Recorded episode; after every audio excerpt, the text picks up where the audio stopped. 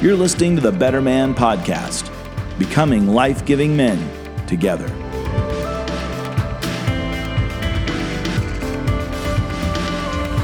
Times have changed and have left men conflicted and confused. Some men wander around in a manhood fog. Some men have found a manhood that works, and a manhood that truly works is life giving.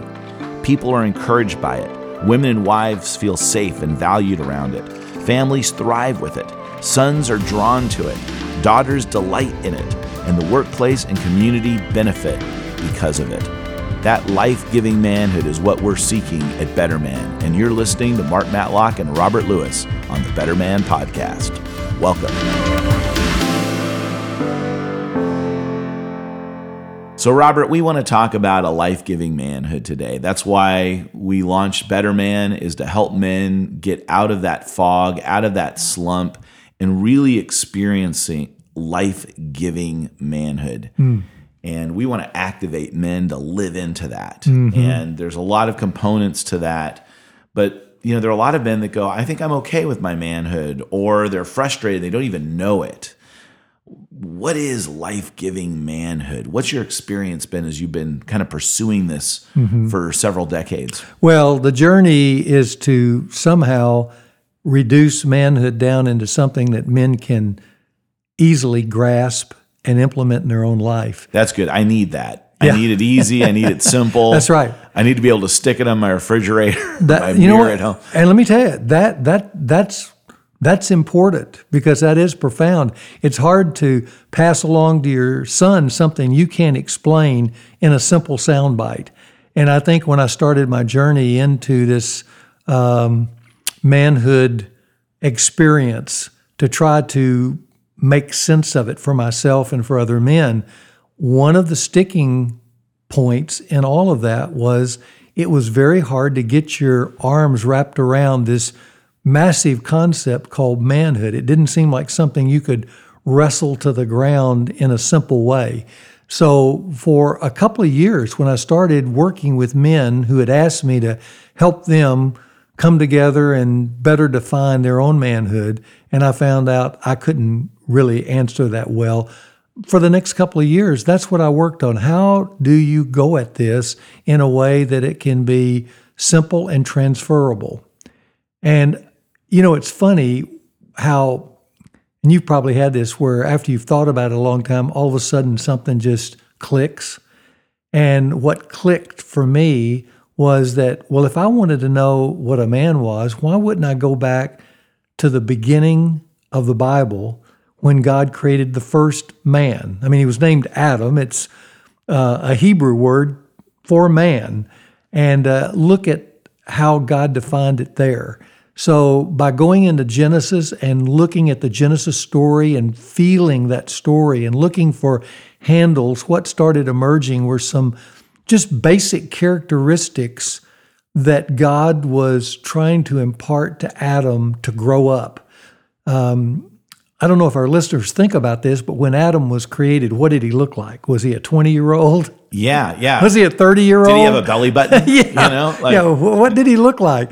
And and and then the second question was I think we assumed that the minute Adam was created, he had all this wisdom and knowledge.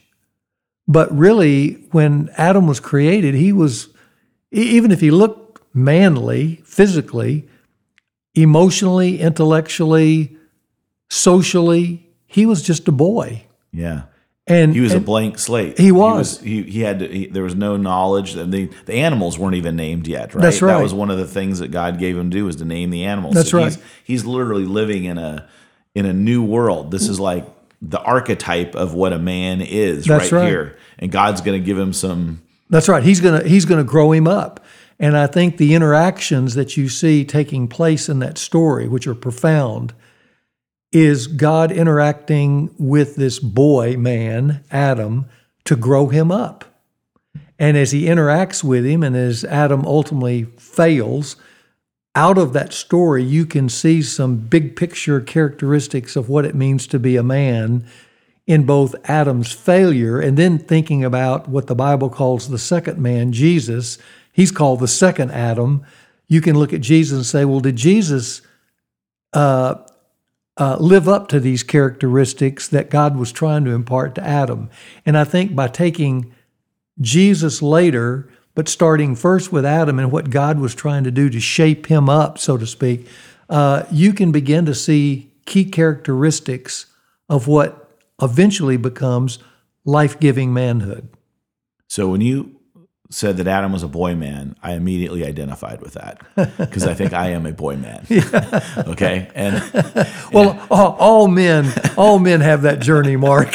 so you, you, when you say you have those characteristics, all of us can say amen to you. Well, I remember when I first uh, sat down and spent some time with you. Um, you kind of gave me some handles to think about masculinity. And even though I tend to consider myself a reflective person, a student of the ancient scriptures, I don't think I'd ever really thought about masculinity in the ways that you were talking about it.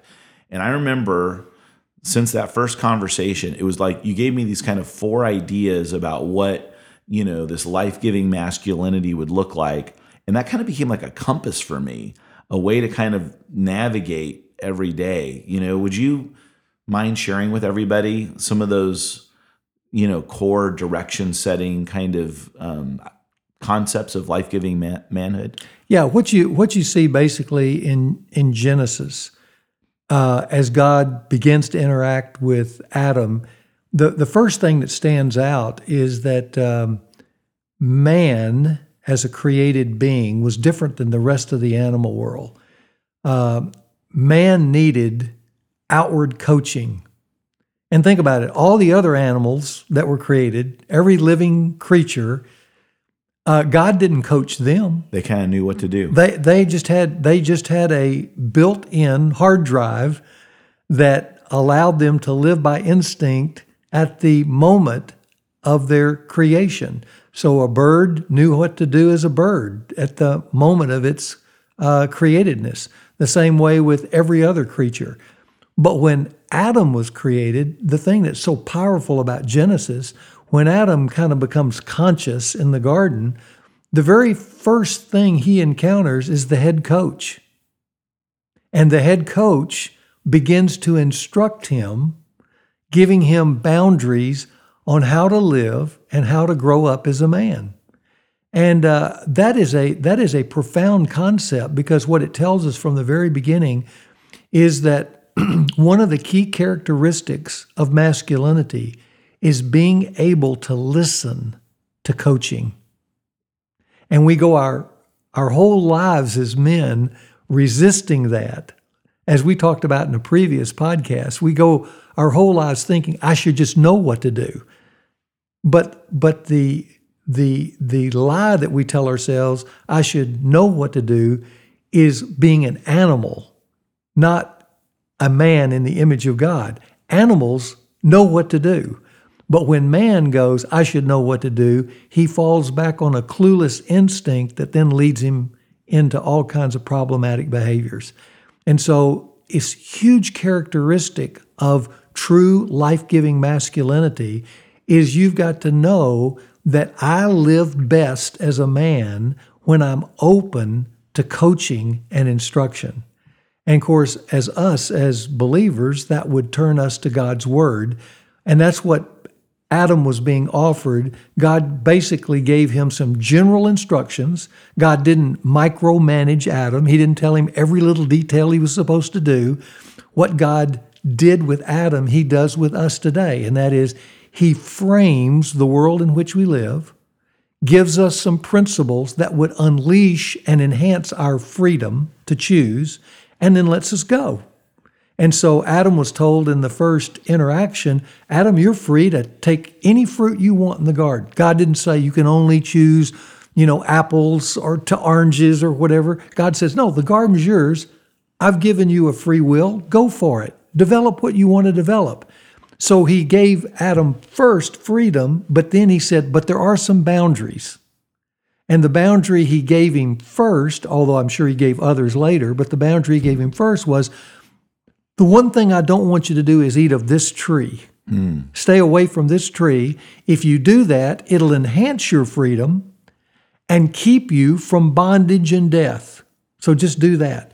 So, so when we think about masculinity today, we think of it in terms of, you know, being successful, uh, making money, having fame, having certain uh, experiences and stuff like that. But but the way God frames masculinity at the very base level is that a real man listens Interesting. to instruction. It it goes back to that's one of the things that men are classically not known for. That's right. Is listening. the, it's just like it's, it's the old joke about the guy driving around town and he's lost. His wife's saying, "Shouldn't you stop and ask for directions?"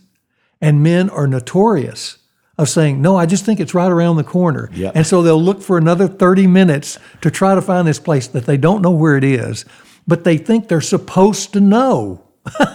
and you go, "I've done exactly that." I have done it too. And I go, that's a metaphor for, and, and, and this is what I'd want our guys to hear. That's a metaphor for how boys live.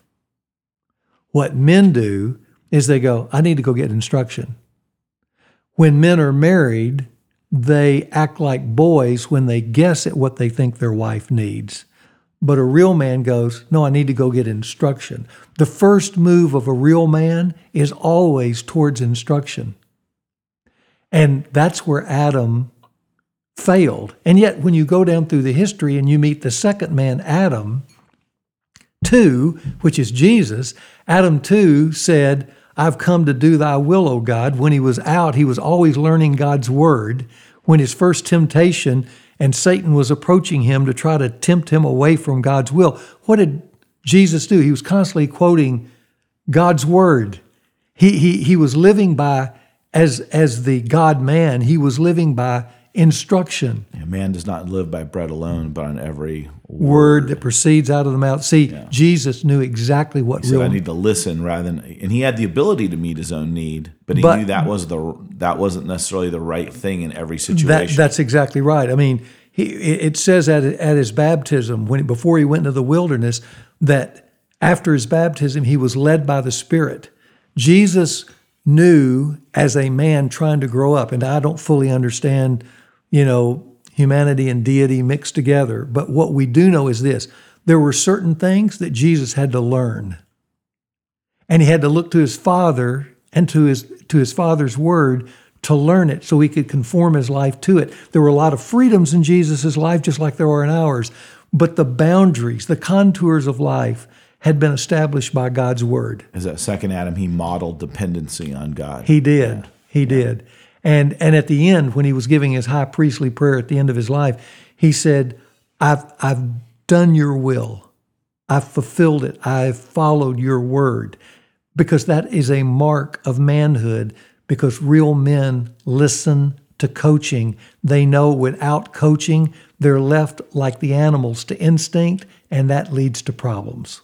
And I mean, and Jesus was a life giving man. People were drawn to him because everything about the way he lived just brought life to people. Even when he was being uh, harsh, you know, and direct with people, it was giving life, right? And That's exactly right. uh, I remember, you know, coming to a point in my life when I realized I'm standing for all the right things, I'm saying all the right things, but I'm not impacting people the way Jesus is impacting. People aren't drawn to this life giving element, even though I was right.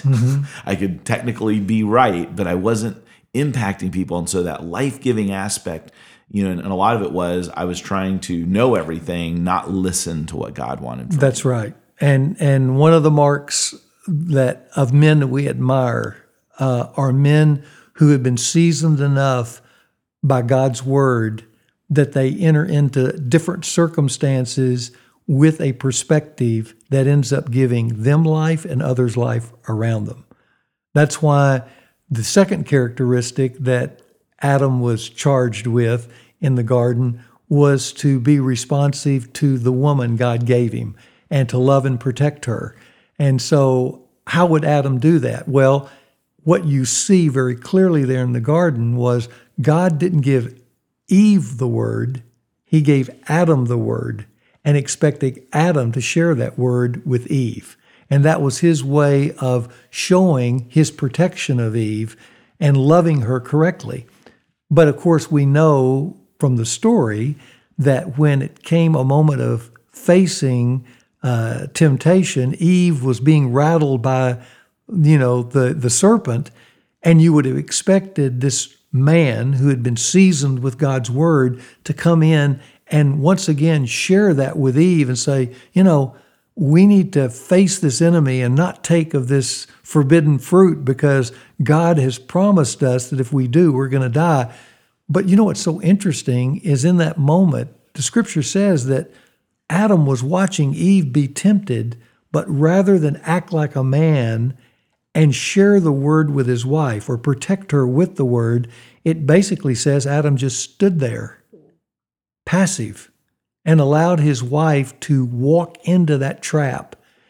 And I think what you see is that unleashed a curse that we as men still live under, and that is we still de- deal uh, in our boyishness with social and spiritual passivity, hmm. even to this day.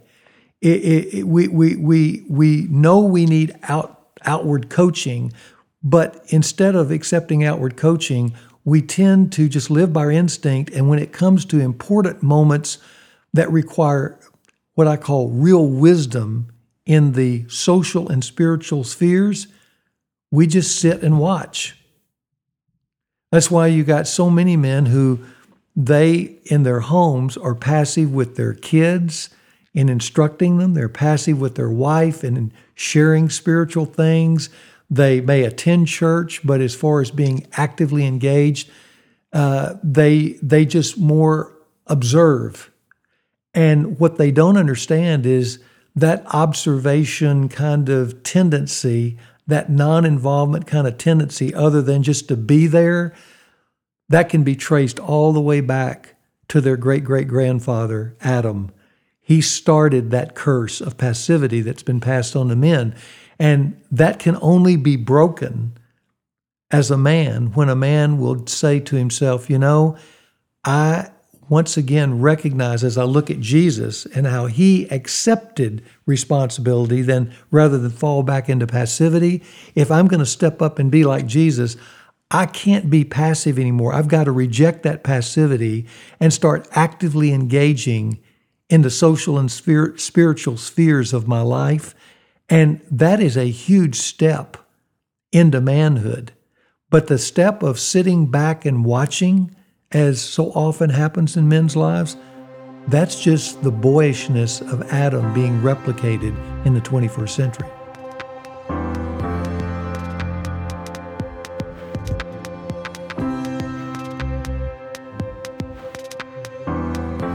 Yeah, and I know I can feel my wife when I'm in a passive state just lose respect for me. yeah, that's right. Like I can feel it happening that's in right. the room, right? right. And uh, but I, you know, when you shared that with me, you know that a life giving man rejects passivity. Uh, that became kind of like okay. I, I mean, there are many times when I literally would be sitting on the couch.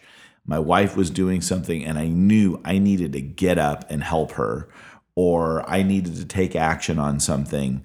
And that was exactly what went through my mind was, okay, are you going to be a real man right now? Mm-hmm. Are you going to sit here and, you know, play your video game on the couch or watch TV or are you going to get up and do something? Right. And man, when when you have that kind of clarity, it literally is like true north. It helps. That's right. So reject passivity. You mentioned another one, accept responsibility, well, which is related. Well, that. well, that's related to what we just talked about with the word in coaching. Uh, the reason we put reject passivity first as a first characteristic is because that's what Adam fell into passivity. What he should have done is he should have accepted responsibility as God interacted with him, which meant that he would listen to the coaching. And in listening to the coaching, he would obey God's will and he would love God's woman rightly. But what you see in the story of Adam from a negative perspective is he failed in both of those. Adam demonstrated in his moment of testing boyhood. If we fast forward and go to the second Adam, Jesus, we see Jesus given the same responsibilities. And what he does is he listens to his father and then he loves his bride, the church, well with the word. And so you see manhood in Jesus and you see boyhood in Adam, but they both have the same responsibilities. The difference in the two was the third characteristic you see in Genesis is that when it came to accepting those responsibilities, Adam fell back into passivity because he refused to live courageously. Hmm. It, to, to confront the, the, the devil and to confront that situation and say, we're not going to do that, that required courage. And by the way, as you know, courage is kind of the watchword for men all through history, not just through the Bible. You know, be courageous. You know, get out there and be courageous, be JFK brave. wrote That's- profiles and courage. That's exactly right? right. I mean, courage is a mark of manhood. Adam, in his moment of demonstrating courage, instead became passive. And in becoming passive, he didn't accept responsibility to follow God's word and to love God's woman. He became, or he remained, I should say, the boy man. Jesus, on the other hand, in a, in a similar life as a man, he stepped up in a very difficult situation, followed God's word, even though he was being tempted by Satan himself. He was constantly being uh, challenged by the, the, the civil and religious authorities. You know, there were threats on his life and those kind of things. But he followed God's word because he wanted to love God's church, his bride, well. And in moments that became incredibly dangerous, all the way to the cross, Jesus lived courageously. I mean, if there's one mark of Jesus down to the, the garden, I mean, what you see He's is sweating drops of blood. He's struggling so it's hard. the ultimate courage, and courage is a mark of manhood. It's a, it's a it's a characteristic of real manhood, but not just not just any kind of courage. Courage that steps up to live out what God said to do, and to believe it, and to trust it, even when the forces of life are against you. So why don't we? I mean, I think every man says, "I want to be courageous." That's how I would aspire to be. And I think when we see courageous men, it does give life. It protects communities. Mm-hmm. I mean, we have entire nations that have risen and fall on courageous uh, you know, Right. men. Right.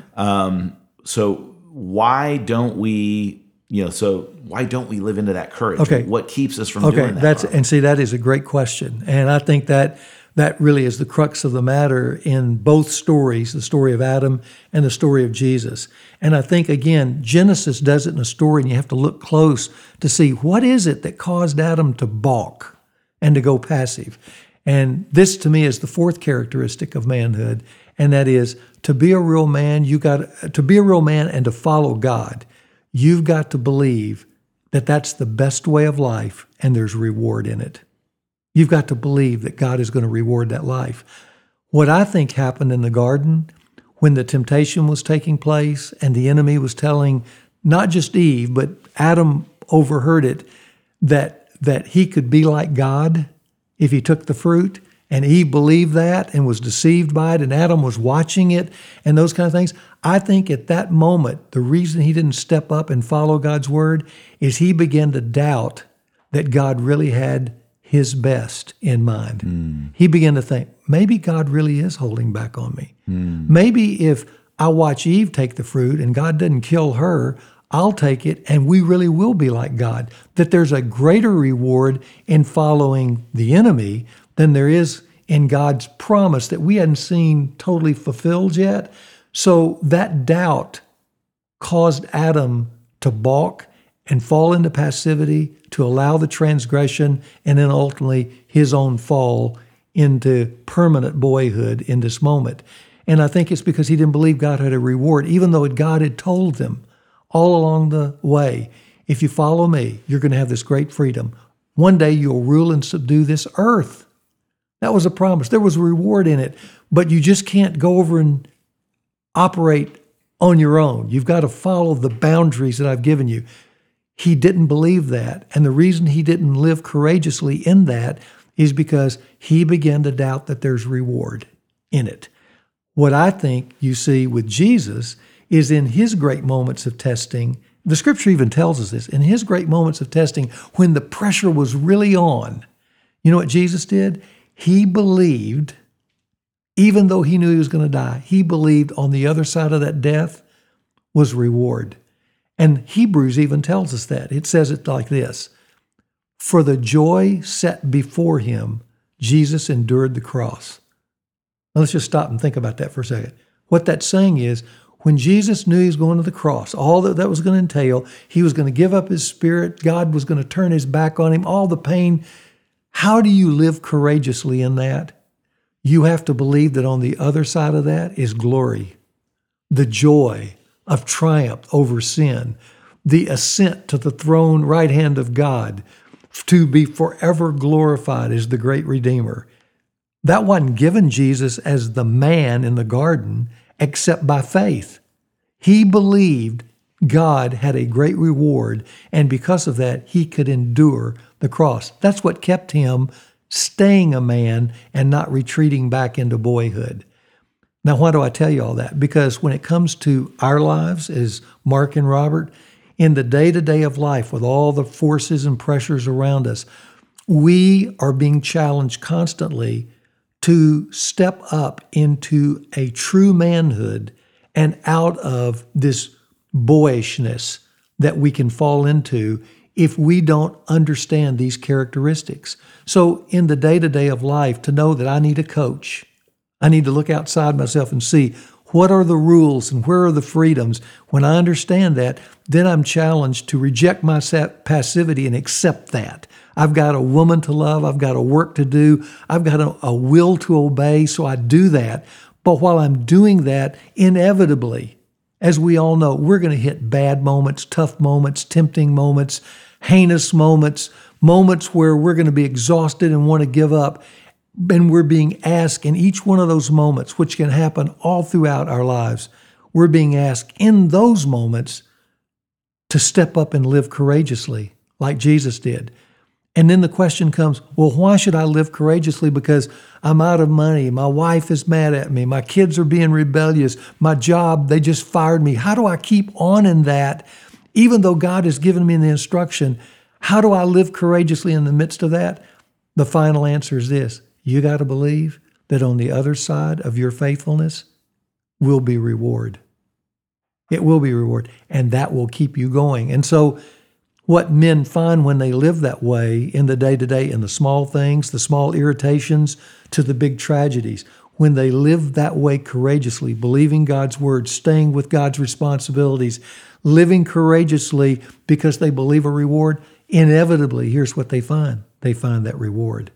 And when they find that reward in the little things, they get life, a bigger life for it, and they have the capacity to give life away because of it. They start building this reputation of, I understand God, I know God, God's calling me into this greater manhood, and in it is life for me and life for others. And so my wife begins to feel safe around me because she sees me move through those irritations faithfully. My workplace sees me working hard even when things get tough. My kids see me reaching out to them and enjoying and and and and and loving them and doing things with them even though I'm exhausted.